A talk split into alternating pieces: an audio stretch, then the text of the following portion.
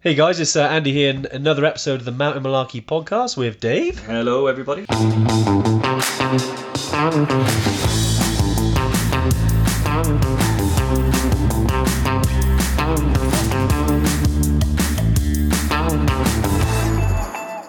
Yeah, hey everyone, uh, Andy and Dave here for another Tuesday tune in. Um, yeah, it's gone, can't believe Tuesday already. Is Um, it Tuesday already? It's Tuesday already, Dave. Um, that time of the week. Uh, yeah, if you just joined us, do say hello. Um, hey, Miko, I can see uh, James, Mark, Marky Boy, always on. Um, yeah, do give us a little thumbs up or a comment or a GIF or whatever you want to put to say hello. Um, but yeah, today's live is uh, a little, little bit different. I mean, we get a lot of questions asked around solo trekking, which is um, which is common because you know, yeah, we get people who are booked down there on their own. We get people who are booked in groups. Yeah. Um, you know, we get families, we get a bunch of friends, and it, it's it's a big one. Um, and Dave, uh, I mean, I know the the first time we we were talking about today, and we wanted to to kind of focus on a few, di- quite a bunch of different questions, isn't it? I know there were a few that we we put up on the board, and we were like, right, okay, those are the questions. Like, there was one post, um, I forgot the the person's name now, but they put in the group about two or three days ago around, you know, will I be alone on the trip if I book on my own? And the next thing you know, it's like 80 comments or whatever it was saying, you know, go on your own, it's amazing, this, that, this, that. And it was um yeah, it was really good to see, wasn't it? Yeah, it was. Yeah, I mean, it's it's probably one of the biggest barriers, I think. So not everyone wants to go on these type of trips, you know, and I'm Yeah. I'm, I'm thankful for that.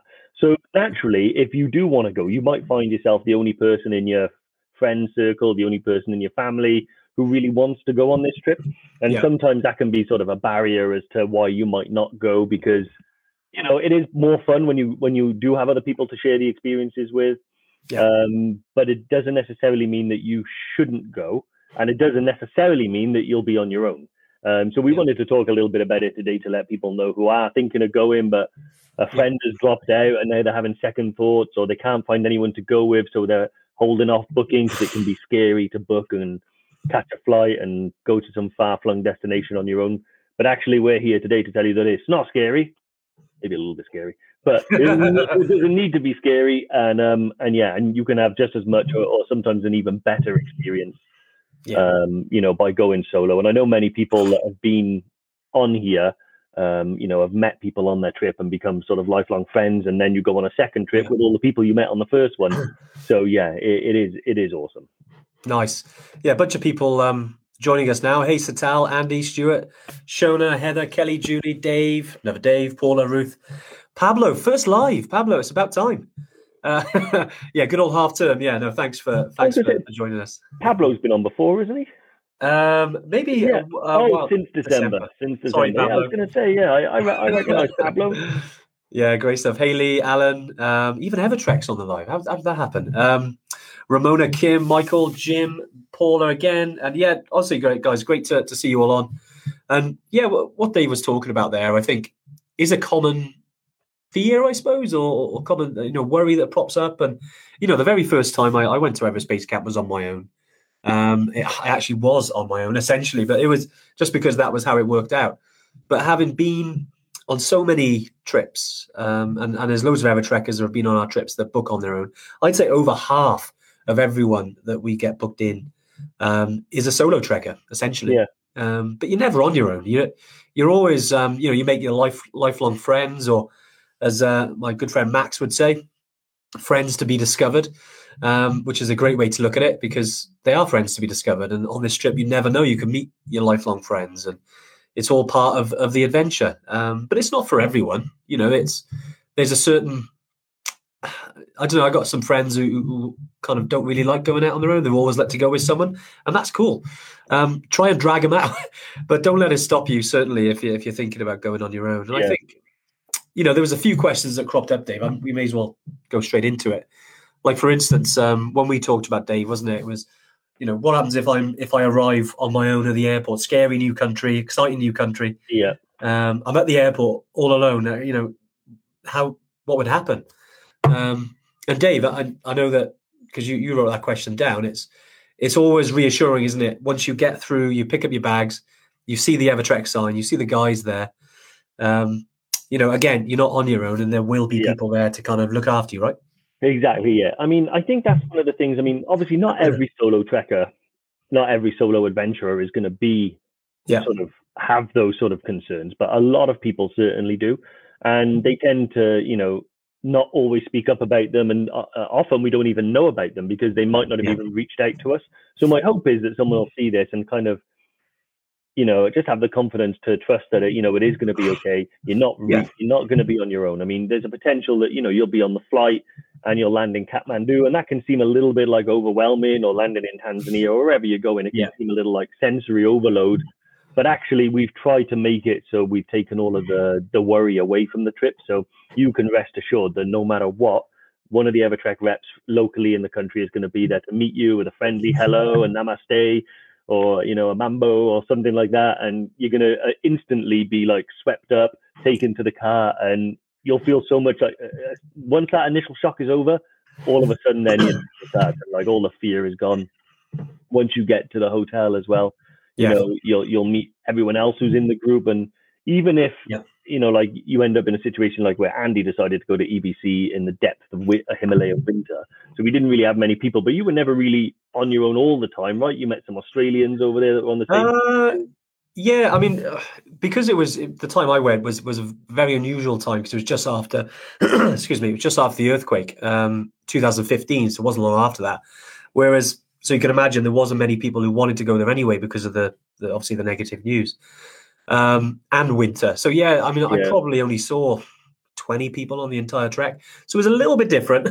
but yeah, I, I, even the, even again, there was value to having time on your own. You know, having that thinking time. I mean this is before Evertrek started, and and really it kind of changed my life in a way because I had all that Yeah.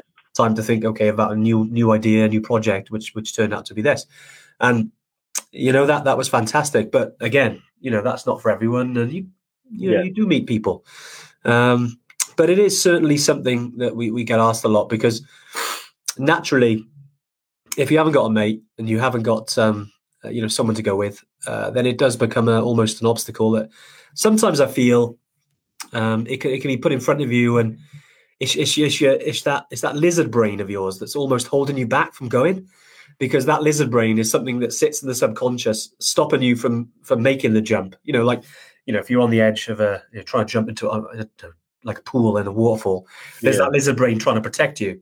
And that lizard brain is trying to protect you as well thinking oh yeah okay it's an excuse of not to go. But sometimes yeah it's it, to consciously make that decision to go no i'm going to go. I'm going to Yeah. i'm going to have an awesome time and i'm going to meet people. And sometimes it does take a bit of a motivation or push to or inspiration to to do that um and yeah if there's anyone on the live today that's ever thinking about yeah you know maybe i that that, that does resonate with me Yeah. um honestly go for it it's it's one of the most amazing things you can do to go solo traveling Lizard brain. Uh, it's been listening to David Icke again? Have you, Andor? no no no it's something i i picked up when i started skiing and someone No, said no. Yeah. It's a, self, it's a self-preservation. It's the reason Yeah. the closer I get to 40, I'm not going to do a bungee jump. So one of the, that lizard brain. But um, one of the things as well that I was I was kind of keen to say because it's something that I've yes I've sort of picked up on just, but it's not something that obviously I have any direct experience about. And I understand that you know we have both male and female trekkers, and I think Yeah. you know if you are a girl, perhaps you've got different worries than a man might have because of the circumstances you might end up in, like you know sleeping arrangements and things like that. It can be a little, Yeah. if not worrying, it can be a little uncomfortable, and you don't necessarily want to share with someone who you don't know. So one of the things I do want to point out is that you know when the airport can be quite scary if you're traveling on your own. I noticed uh, Kelly Taylor said that although you you might be on your own, you're never really on your own because um, Yeah. both you know myself and Andy in the UK, we know when you're getting on the flight, we know the flight numbers, so we know roughly where you are at any one time.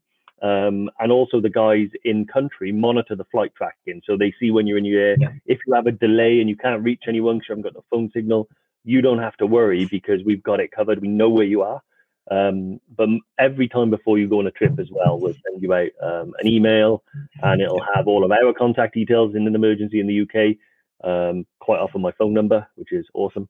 And um, then, then also the guys in country as well. So no matter where you are, you're only a text or or a call away from you know us being able to uh, talk to you.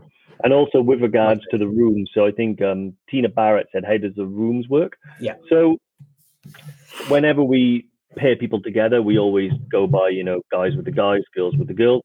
We would never put a guy and a girl together who didn't know each other.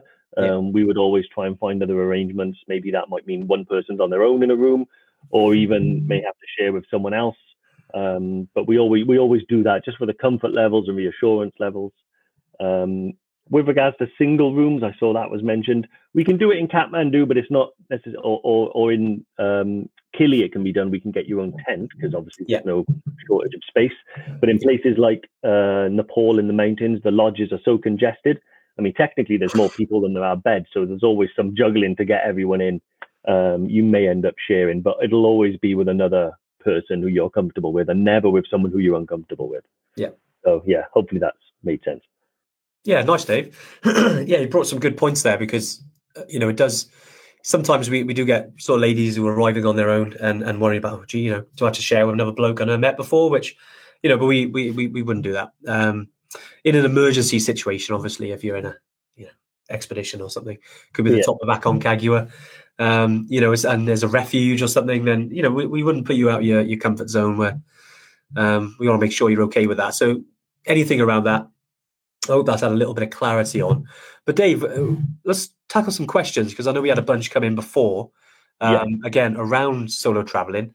Um, one I'll, I'll, tackle straight away from Kelly because um, it's a great question actually, and it's it's probably two questions because um, I, have written some articles going back a couple of years ago, and, and one of them was about solo traveling, one of them was about being the slowest, and yeah, so Kelly's asked, "I'm going to be a solo traveler, a little worried, I'll be the most unfit and the slowest of the group. Is everyone going to be annoyed with me?"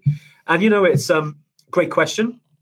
What I would say is that you know, being slow is a massive advantage. Um, anytime that you're on a high altitude trip, being the slowest um, is is is fantastic. I mean, I we always recommend and we always push, you know, go as almost go as slow as slowest person because then you're only going to climatize the same. Yeah. If you're that person that's an hour ahead every day, you imagine then when you get to five thousand meters and you haven't had as much climatization because you've rushed, that's going to affect the the, the your body. Yeah. So essentially, uh, being the slowest is fine. And honestly, these these types of trips are knowing the types of people that come on our trips. Uh, there's not there's not many knobs, put it that way. Uh, and yeah, in terms of people moaning at you and going, "Hurry up!" It just I, have never seen it. I, you no. know, you like hey, it's not a perfect world. May see it on some trips, but not with Evertrekkers, really. Not that I've seen. No, I, have never had any feedback or anything like that and I've trekked with some of the slowest people known to mankind. I mean, um, like I've trekked with my um, my old man to base camp twice. Yeah, and like I said, he go he walks so slowly that there's a type of moss that only grows on dugs. you know, like um, I remember one time on Pen y Fan where I stood on Pen y Fan watching him walk up, and he looked like he was walking. I could see his arms were moving and his legs were moving, but he wasn't ever actually gaining any forward momentum.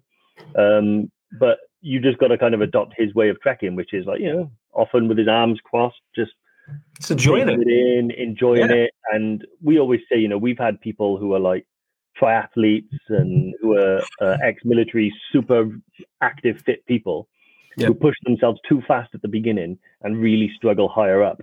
And people who maybe even have been questioning themselves at the beginning, oh my God, am I fit enough? Have I bitten off more than I can chew? Are really strong up top. Yeah, yeah. You know, yeah. and the way I liken it to is so it takes eight days to get to Everest Base Camp.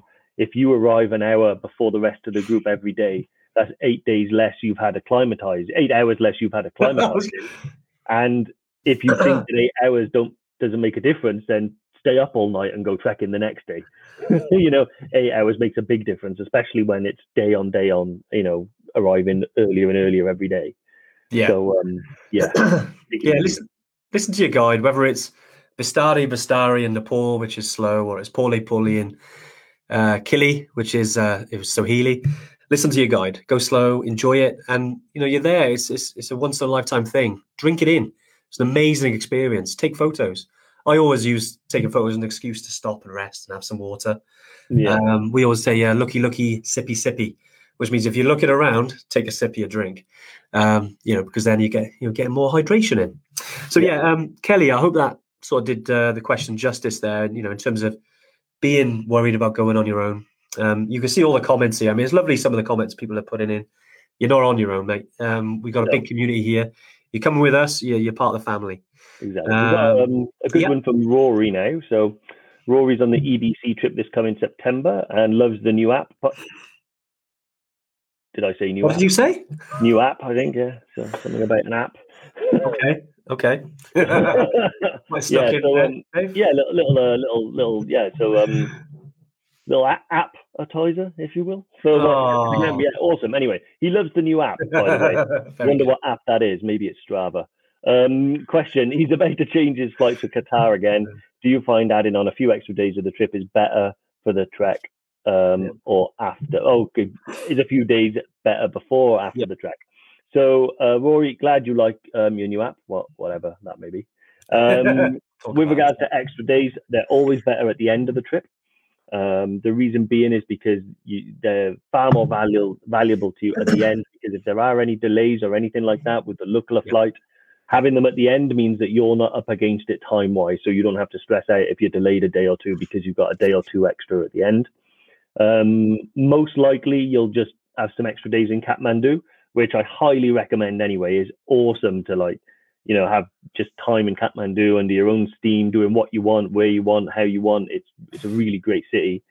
Um, and if you have too much time before the trip, you you know you risk dreaded Delhi belly or like Nepalese napalm, as we as Andy coined it, before you actually go on the trip.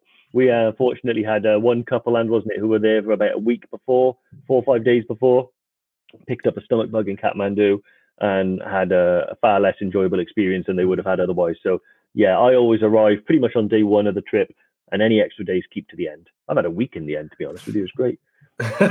no, it's, it's great. No, you're 100 percent right. It's um, it's nice to have a couple of buffer days uh, if you've got the time. And we know some of these trips are already, uh, you know, 15 days with Everest Base Camp. Okay, Kili's a little bit shorter. You're talking 11, 12 days, depending on if you're staying on to do any, um, you know, go down to Zanzibar or Safari or something. Um, but yeah, it, it, it does help having those buffer days, especially in Nepal, because unfortunately with Everest region, you are uh, governed by what happens in Lukla Airport. Yeah. And you never know. Very, very rare occasion, but it can happen. Um, and it's happened to us before, Dave, and you know, on, on, separate trips where you can be delayed a day or two. So Yeah. yeah, um, having them at the end is it's in your back pocket, bit of peace of mind. But yeah, you mentioned the app, Dave. Well, yeah, uh, it is. It is coming soon. Um, it will make an appearance, Dave. Um, Smooth, sorry, I need to get you back for that. Uh, um, but yeah, we. I, I don't want to give too much uh, away, but over the coming weeks, we will be releasing this to the community. Um, it's in the kind of test phase at the moment, so we've chosen a couple of secret groups. Uh, clearly, Rory is one on those, and uh, he's got that app and he's testing it out for us, giving us some feedback so we can uh, improve it before we release it to everyone. Really excited about it. Um, but yeah, if you could wait for us to, to get in touch because there's a lot of trips that we need to set this up for. It will really, I mean, as we're talking about solo travelers, it, it- it's it's kind of a group app, so you can you can get to see who's on your group. Um, you know, uh, on in terms of the date, you get to share pictures. There's, there's loads of cool things you can do. So, yeah, it's um uh, it's kind of our own app as well. So yeah, we're really excited about it. So yeah, definitely tune in in a few weeks, and we'll Yep. be um, releasing that to the masses. So yeah, Exactly. you there, Dave. I like that. yeah, a couple of things. here. So Colin Much has said uh, it's his first time watching this guy's live. Normally listen to the podcast, but it's definitely better live. of course it is, my friend. Of course we're better. You get that. You, you, you, you miss out on that snappy repartee, you know? um, yeah, also, yeah. Oh, Marky V. I was going to reply to your email, uh, Marky V. Sorry about that, mate. I'm going to reply to you today. Um, so many teasers, cycling app, whatever next. Mate, cycling's huge. You'd be, you'd be, you'd be blown away when we finally get that bad boy. Uh, Lots of teasers. yeah, get that bad boy out there. But um, yeah, awesome.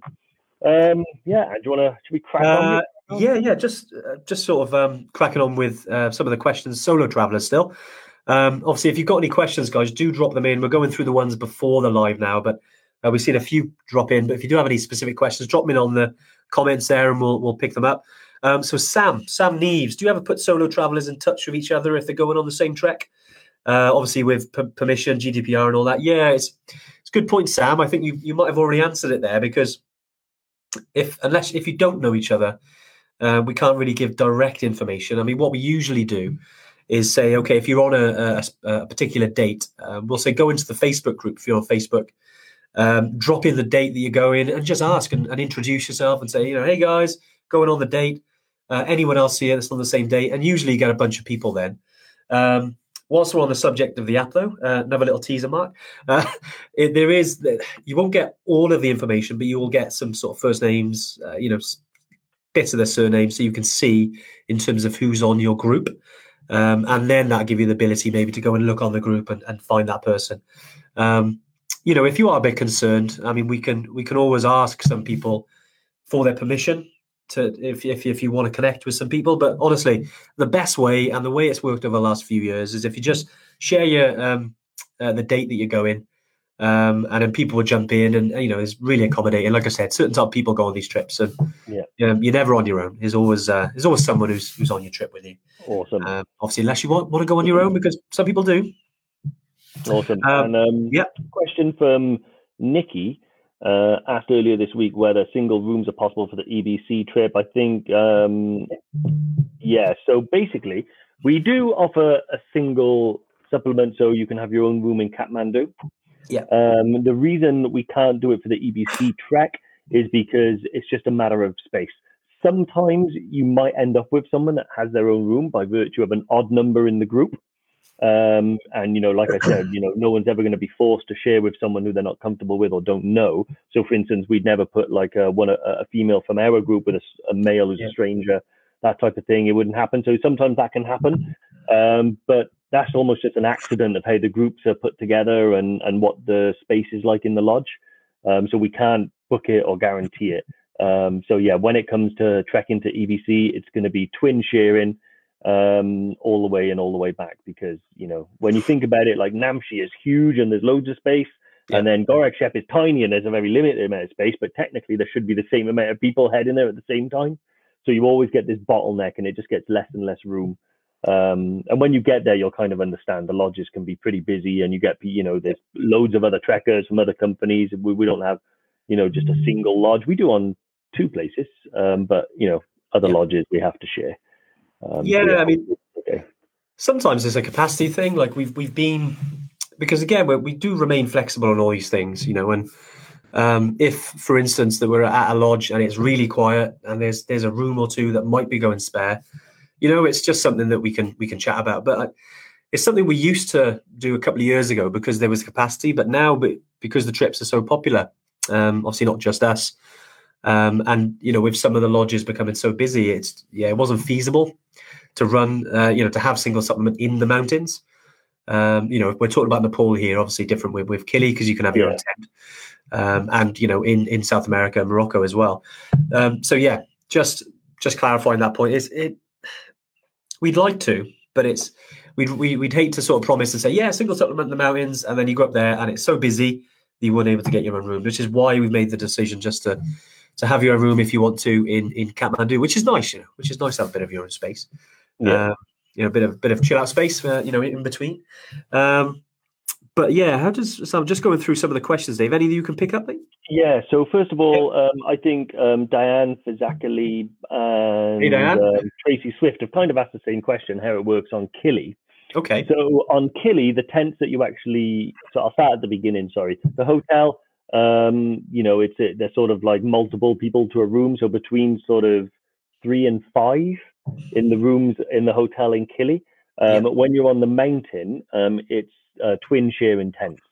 So um, it's two people per tent, and then obviously if you have an odd number, someone will have their own tent.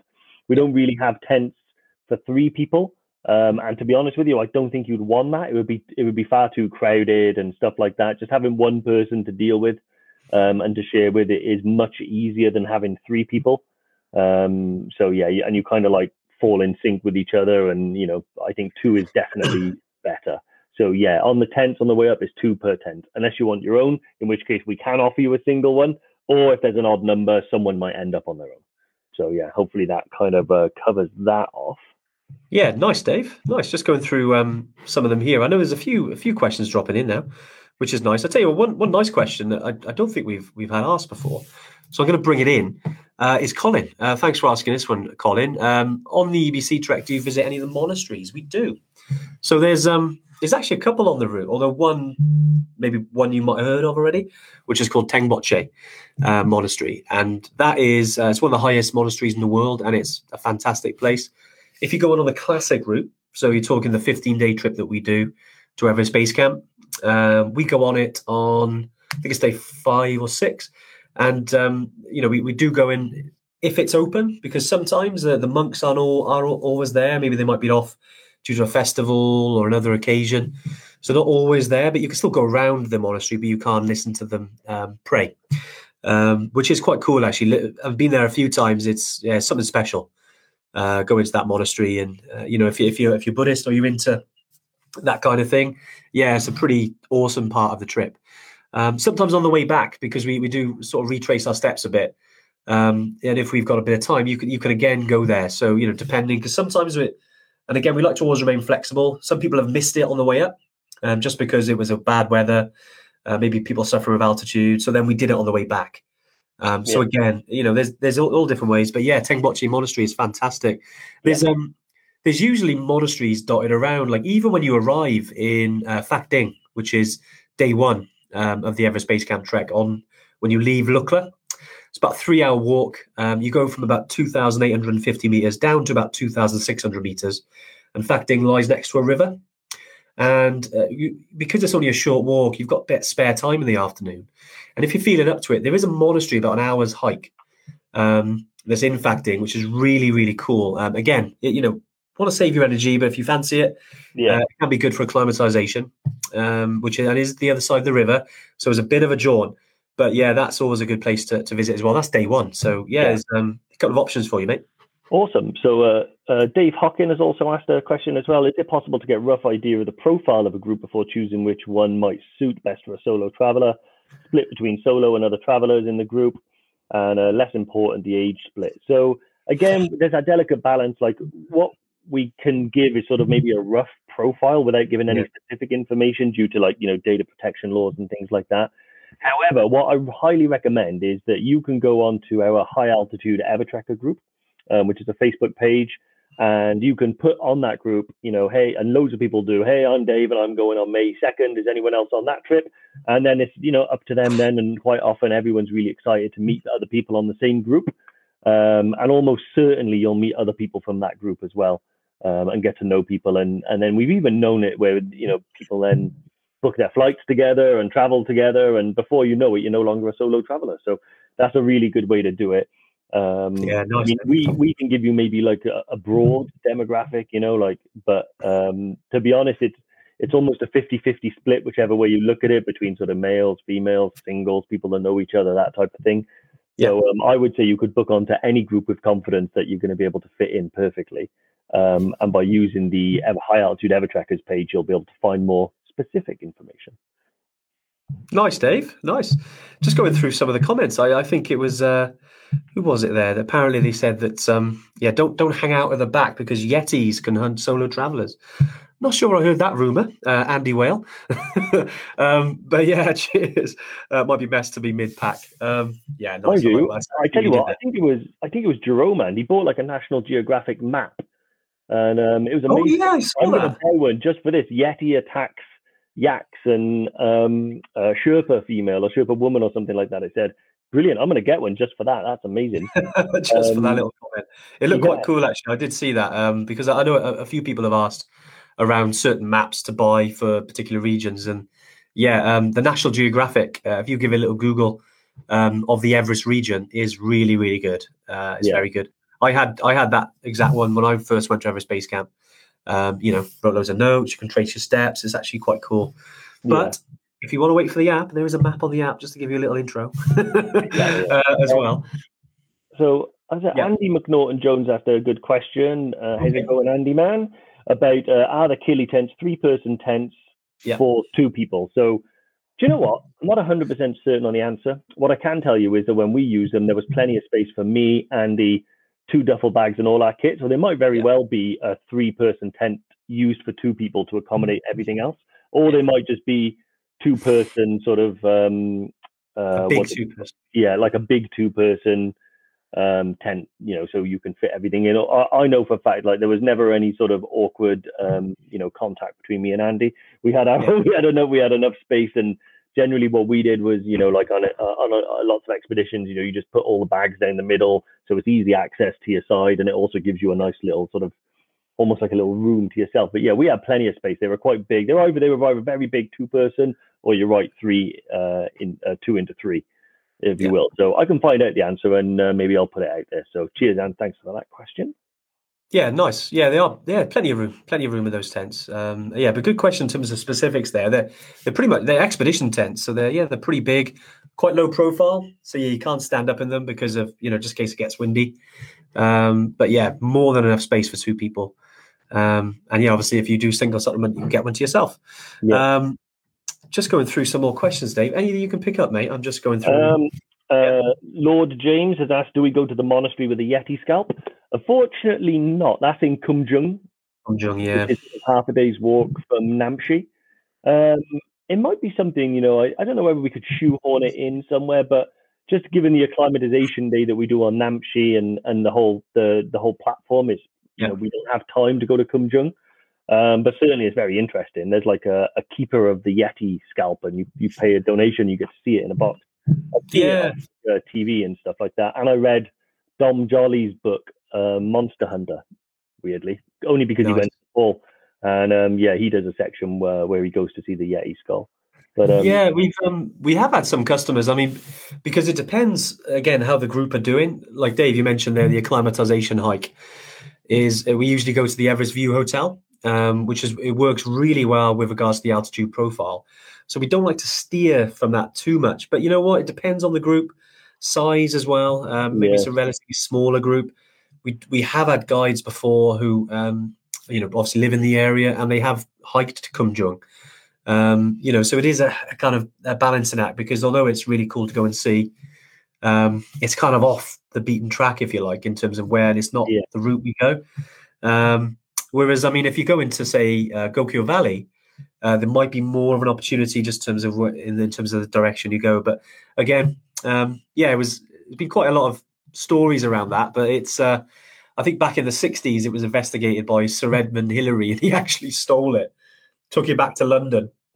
Uh, we got told off by the Nepalese government, mind, and did all the uh, tests to find out if it was a real Yeti scalp. Um, but I'm not going to say because I'll leave you guys to investigate and find out yourself. Because um, as you know, we believe in Yetis. Yeah. Um, plenty of plenty of them in South Wales, but there Yeah. may be some out in the Himalayas, and we don't want to ruin the um, uh, adventure for you. Exactly.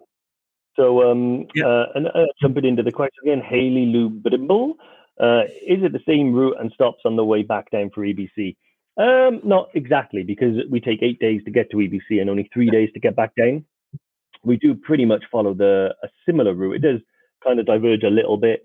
So on the way back down, you'll go Lobouche to Pheriche instead of to Pheriche uh, instead of Lobouche Dingboche. So you're on the other side of a lower valley. Um, but yeah, pretty much you are following the same the the, the same route. Um, yeah, but it's just like much condensed, much longer days on the way back. So three long days um, instead of like eight long days. yeah, exactly. It's, it's a lot quicker. I, I it's it's really cool actually when on on the way back because on the way up you're kind of obviously you're battling against the altitude essentially, and sometimes you're down like this and and you don't look up as much. Whereas on the way down, you get to appreciate a bit more. Um, you get to see the landscape. Um, you, you get to stop, chill out a bit. It's it's really fun the return. I know, um, you know, there there have been some instances, Dave, with uh, helicopter comes in handy to miss the return journey, but um, it, it is a really nice return journey. And sometimes, you know, like like Dave mentioned there, it is a lot quicker. Um, but as I mentioned earlier, you do pass through the, some of the villages you've already seen. And for instance, with Tengboche, if you didn't have a chance before, sometimes it's the chance to do on the way back. Yeah. Um, you know, so we're, we're super flexible like that. And, you know, we don't want to stop you from having an awesome time. If something you want to do, have a word with your guide. And, you know, very rarely, very, very rarely they say no unless it's for a medical reason. Yeah. Um, yes, just just let us know. Excellent. Nice. Um, Go on, Dave. On. Moving on. Uh, I've just spotted one here from, uh, it's actually in the comments of Dave Rimington. Lauren's probably going to go Yeah. mad because I think I'm answering questions in the wrong order. That's uh, on, the, on the arrival day evening meal, do we have an evening icebreaker to get to know each other? To be honest, Dave, um, you will find that Everest beer is the best icebreaker you possibly have. That's what I was thinking, Dave. I like, I like, I Um, like it. Yeah. So um, yeah, generally speaking, the icebreaker is kind of like it is just that. It's a social event. We all get together. Yeah. We all generally walk through um, Thamel to the restaurant together. We have a few beers, and um, you know, it's it's very much like a kind of celebration of the beginning of the trip and stuff like that. So yeah, no kind of official icebreaker other than the official of us taking you to the restaurant, plying you with booze and food, um, so you can get to know everyone. We do say take it easy at the beginning. Um, yeah. You know, don't get don't get too ham. I mean, like first night syndrome. I mean, like you know, it's not like me and Andy have been uh, monks when we've been over there. But I would just say, just our best advice is to just take it easy on night one, um, because you want to be like fit, hydrated, and definitely not hungover when you start the trek a couple of days later. So, and if you're yeah. like me, hangovers do tend to go into the second day. So, no, it's yeah, just just let your hair down a little bit, uh, enjoy yourself, get to know the team. Um, again, you know, we, we, obviously encourage you not to to go too nuts uh, before uh, you know before the trip. It's always good to do it afterwards. It's always great to do it afterwards. But um, you know, the end of the day is your trip. You're on holiday. You're all adults. You can do whatever you want to do. Um, you know, and you'll have an amazing time. Whatever, whatever happens anyway. Um, Miko's asked, "Hey, Miko, nice to see you on here, mate. Um, you asked earlier about the um, your baseball truck caps. When did you restock? Yeah, it's kind of um, it's work in progress because we've we haven't been able to get these for a while. Um, the company we did get them off, um, we haven't put an order in with them because we since we set up the merchandise store, um, they don't do these type of tr- uh, caps. So we're trying to find a supplier to, that, that can do them, uh, that can make them as, as, as kind of as nice as these, if you like, the snapback ones. Um, and yeah, Miko, yeah, we'll let you know because uh, you know if they're in the the merch store, um, we'll we'll obviously put it in there, and then you can just buy it through the merch, and they get fulfilled uh, automatically. Yeah. But if we do get them in, mate, um, you know, love to get because I can see from your profile pic you're a, you're a cap wearer yourself. So, um, Miko, uh, as soon as we have one, mate, we'll uh, we'll let you know um, when we can. But yeah, I got some, some good questions, Dave. I'm just yeah. going. I'm trying to go go down to them uh, chronologically, but yeah, just let's have a little look. Yeah, um, I got one here from Christopher Clifford Hurst. Okay. Um, you know, he says, I know we have to go full veggie for EBC. Uh, do you get your pepperonis before you fly? Any customs issues, or is there plenty of chance to get them when you arrived? Uh, just in case you need some meat. To be honest, I have brought over some beef jerky with me, and I didn't have any yep. problems with it. I just kind of put it in my bag, um, like my main duffel bag that I checked in, um, and it arrived, and they were still there. So I don't really know about the customs issue. I suppose if you had it in your handbag, in your handbag, luggage, and stuff like that, but yeah, there's loads of places in Kathmandu where you can get stuff. John is on here as well, and John will know that when we got to Namche, we found um, packaged jerky, which was called hygienic meat, um, and also um, cuttle. Was it what was they, John? Peas, but they were cuttlefish peas or something like that. Some tiny wow. little like cuttlefish peas, or like I, I, I want to say like wasabi coated cuttlefish or something like that. But John John worked there and didn't buy them. I obviously, you know, wanted to take care of myself and got a bit of a dodgy stomach. But um, yeah, normally that type of stuff when, uh, yeah, but um, you can get plenty of meat and you can bring some stuff with you. Um, yeah, anything like that you want to bring, then yeah, that's fine. Yeah, exactly. Um, just seeing some of the comments. I think Colin was. Uh, I'll just bring Com- uh, Collins in. Uh, is it a good idea to bring a good bottle of whiskey with me on the EBC trek? Uh, share with the Porters guys and everyone else. Well, you know what? I'm sure they'd be really happy. Mm. um, I know uh, numerous Evertrekkers that have done that. Um, yeah, especially uh, Scots. Um, if you've got any Scottish whiskey you want to bring, um, just one Evertrek off the top of my head was Alan um, and I think it was his 72nd birthday. And he carried a lovely bottle of scotch all the way up. And then when he got to Namche, he shared it with with all of the all of the guys. And it was yeah, I've seen some pics. Uh, nice birthday cake, and it was it was fantastic. But yeah, Colin, if that's what you want to do, mate, do it. Um, I'd say just from experience, having a, a little hot, uh, sorry, a little whiskey kind of warm you up at base camp worked for yeah. me it's really nice, really nice to share on the summit of Kiliand as well. I think, and um, so uh, yeah, we all bought whiskey. Like it, it's a good idea to bring whiskey with you anywhere you go. I believe, you know, except maybe a drive-in test. And um, we were on top of Kili, and Andy had a wow. shot glass, and uh, we were all passing it around and all sharing. And uh, Andy passed it to our friend Doug, who's a Highlander, loves his whiskey. And I just saw Doug like pour it back, and nothing. It was empty. yeah, it was a it was a hip flask. It was, and uh, yeah, yeah, it was. Unfortunately, it's quite a heavy hip flask, and I thought by the weight it had some whiskey in. Yeah, I, I um I bought him a I sent him a nice little bottle of Welsh Penderyn, and he enjoyed that. So uh, yeah, he Yeah. got something out of it. um, but yeah, uh, brilliant. I, I, although you know, as a professional trekking company, when you're altitude, alcohol does dehydrate you. So as always, do kind of take that into account. But again, you're all adults. If you want to do it, we're not going to stop you.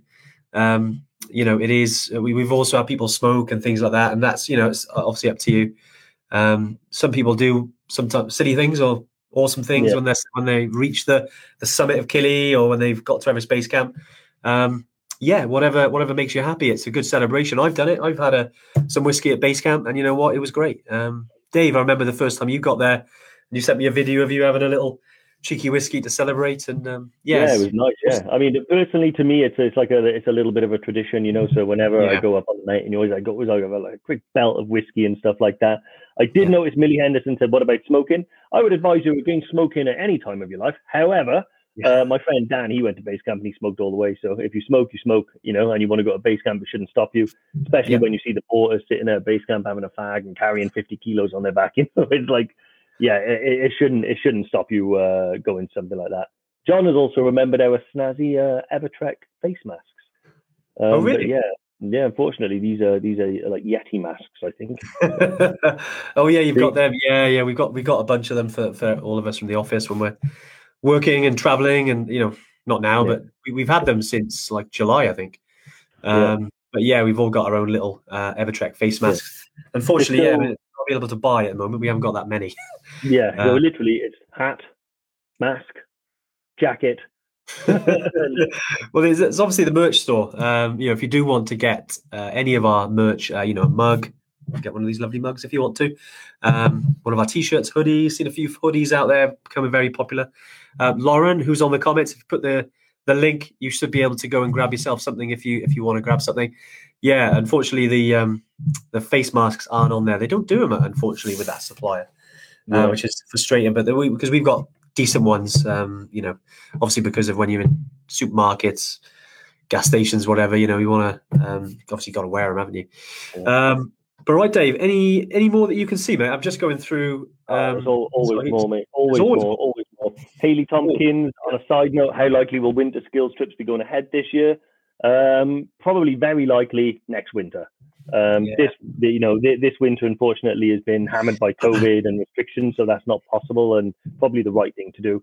So next year, though, so sort of maybe September, October, Yeah. November, December, January, you know, it, that that type of term, um, almost positive that they will be running and stuff like that.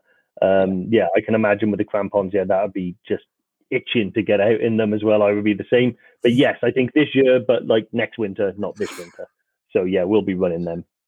Yeah, Uh, nice, Dave. Yeah, it's one of those. Um, sorry, I just brought Jerome's question on there, but yeah, it's one of those with regards to the winter skills because we we've had a chat with um, Steve Aim Higher, uh, who's- who was going to run these uh, weekends, and uh, obviously the, the limitations right now are, are put upon us, um, so we're not able to run them. But you know, there might be some snow. I mean, you never know in March or April, but it's very, very likely, like anything, like like we are recommending our trips in the spring to, to kind of reschedule at the moment because of the challenging um, travel restrictions.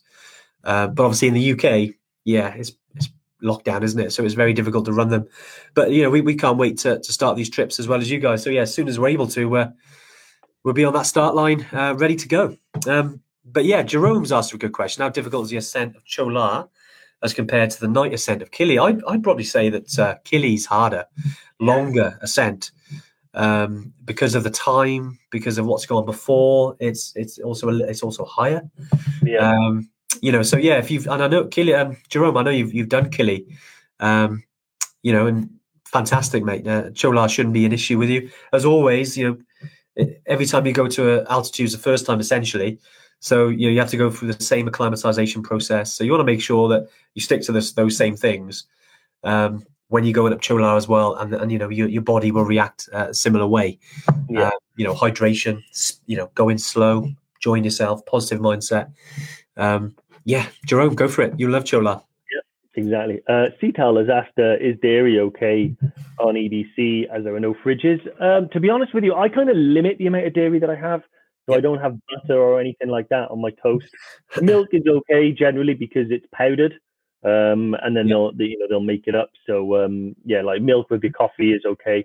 To be honest, I don't drink a lot of it. I, I tend to limit it. I won't avoid it completely because sometimes it's nice to have a coffee, but most of the time I'll drink black tea with lemon or honey or something like that, and I won't put butter on there and stuff. I think it's just all of the stuff. You know, you, I think the fact that you've even raised the question says you have an awareness of that type of thing. You know, avoiding ice cubes in your Coke when you're abroad and stuff like that. All the same common sense stuff applies as well. And also knowing yourself, like how sensitive your stomach is.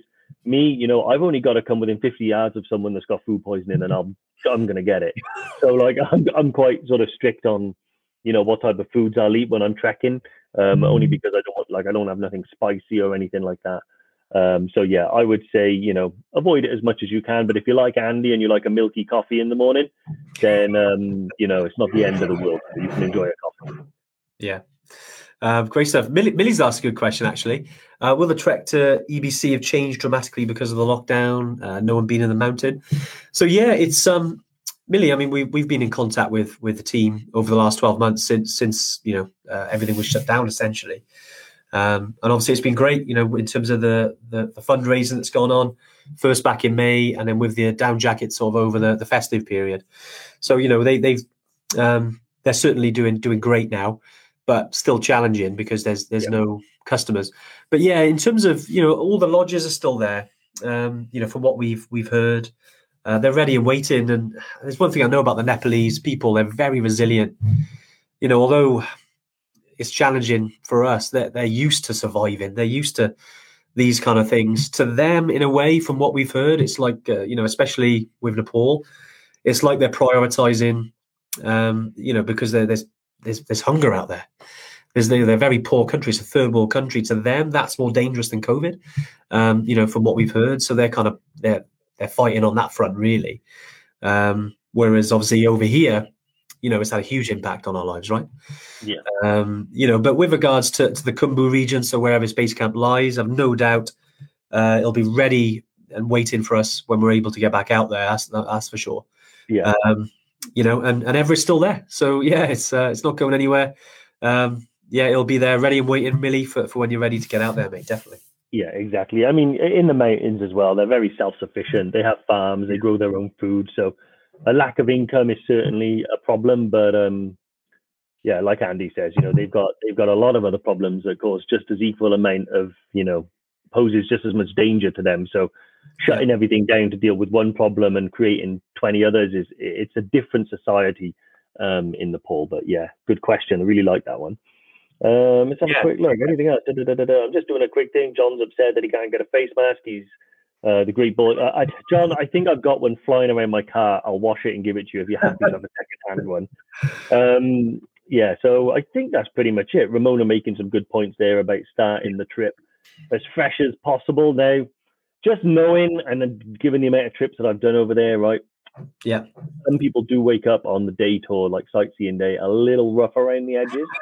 you know, yeah, yeah. so you know, but yeah, our like you're all adults you know, we're not going to crack the whip and but our best advice is to try and stay as fresh as possible because you are going to high altitude. Um, yeah. And actually, I think John now, who who uh, actually awesome, is almost done. I think nine months or a year, something like that, totally sober. But the last time we went to Nepal, he started the trip a little bit rough, and I think he will be the first to say that yeah. he regretted it.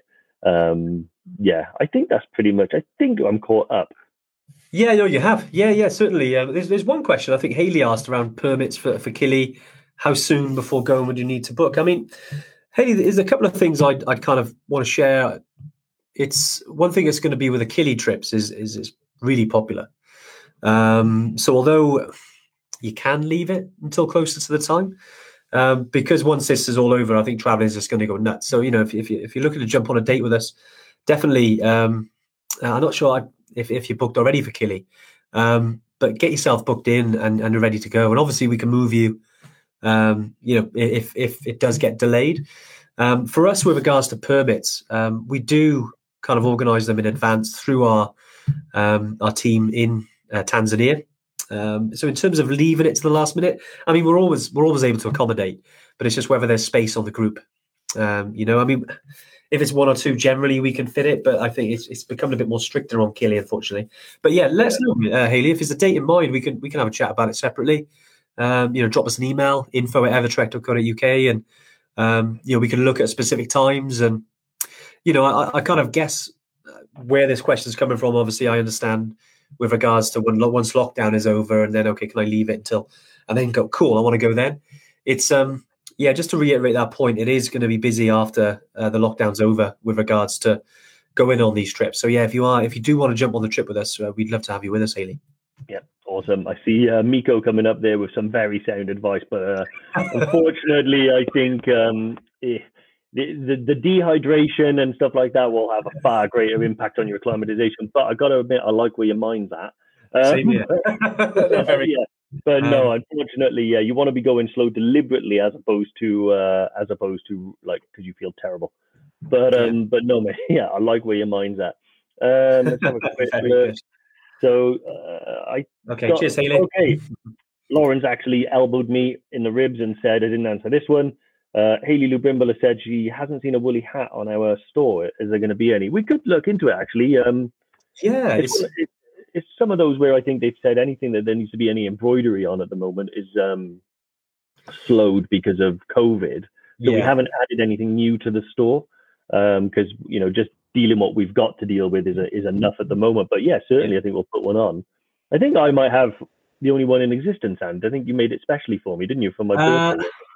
Or is there did, a couple? Yeah, that was a custom made one, yeah, which is a little yeah. bit, bit different. But a couple of years ago, we had some made um, from another supplier. That unfortunately, they're out of business now. Um, yeah, so certainly with this supplier, um, we will, if, if they do, uh, and they're decent ones. You know, we don't want to. We want to make sure they're up to a certain standard uh, because I've had some before, and they're like big gaps between the seams, and, and I was like, that's not going to keep you warm on Kili, you know. So um, we kind of right, we're not going to use them anymore. So yeah, we want to make sure they're decent, you know. Um, obviously it's great from a stylist point of view. You know, if you want to uh, obviously wear one of the um, uh, wear one of them, that's fine. Um, just saw Colin again. I get some great questions today. Sorry, Colin's just dropped in. Can mm. you? Uh, could you go to EBC wearing a kilt? Yeah, why not? I mean, it's uh, it's cold in Scotland, right? Um, I, I, you know, if you're used to it and you want to wear a kilt, I especially if it's on base camp day, go for it, mate. I think it'd make for a great picture.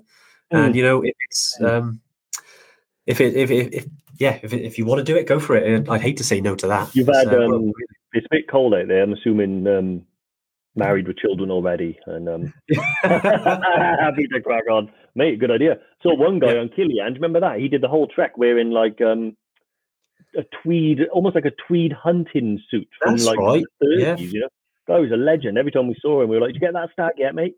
but uh, really, he looked and... like something out of you know the Hunter off Jumanji, wasn't it? He looked like that guy and Pelt. Yeah, yeah, yeah. looked exactly yeah, like him. Did look a did look a lot like it.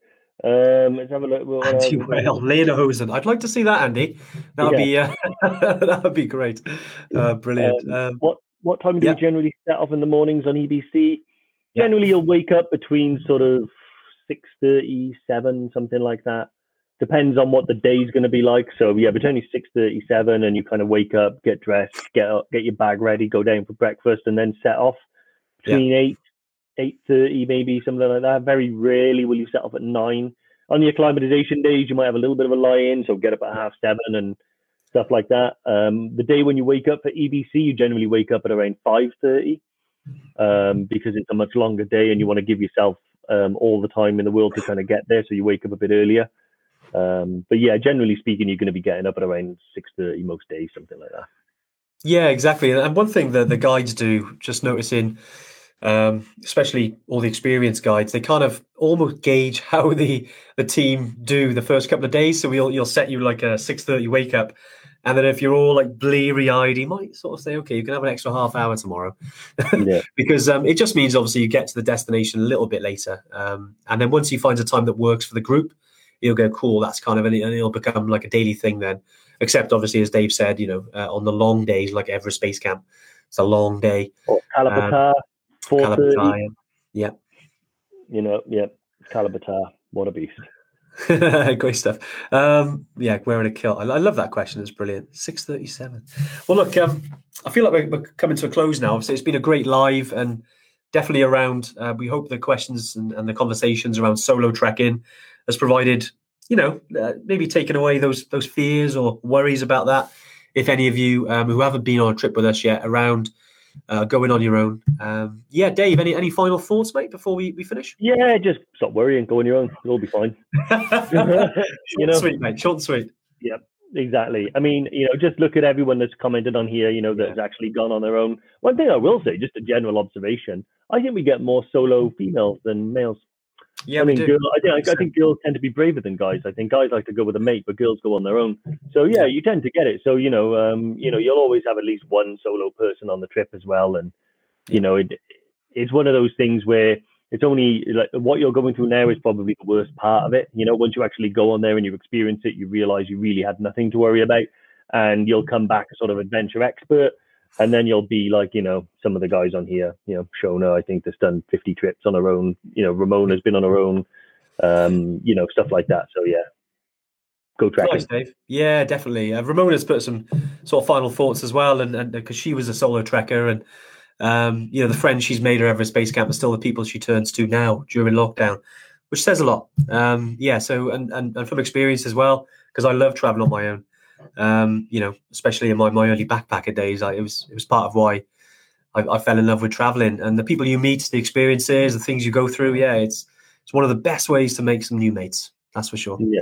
yeah. Um, but right, yeah. All right, we'll sign off. Um, yeah, great to see uh, lots of you enjoy it. Some of the comments, as always, great to see some great numbers. And yeah, we'll we'll catch you next week. No worries, guys. Take care. Bye. Awesome. So I hope you enjoyed the uh, another episode of the Mountain Malarkey podcast. Um, yeah, that was something a little bit different, wasn't it, from the Tuesday tune in? But I hope yeah, you enjoyed it. I must say, you were brilliant on that episode, Ant. thanks, mate. Thanks. Now, if uh, if you've enjoyed it, don't forget to leave us a review and subscribe to the podcast.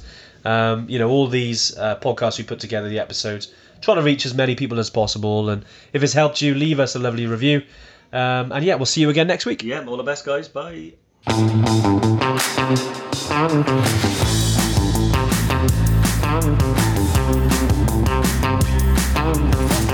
you.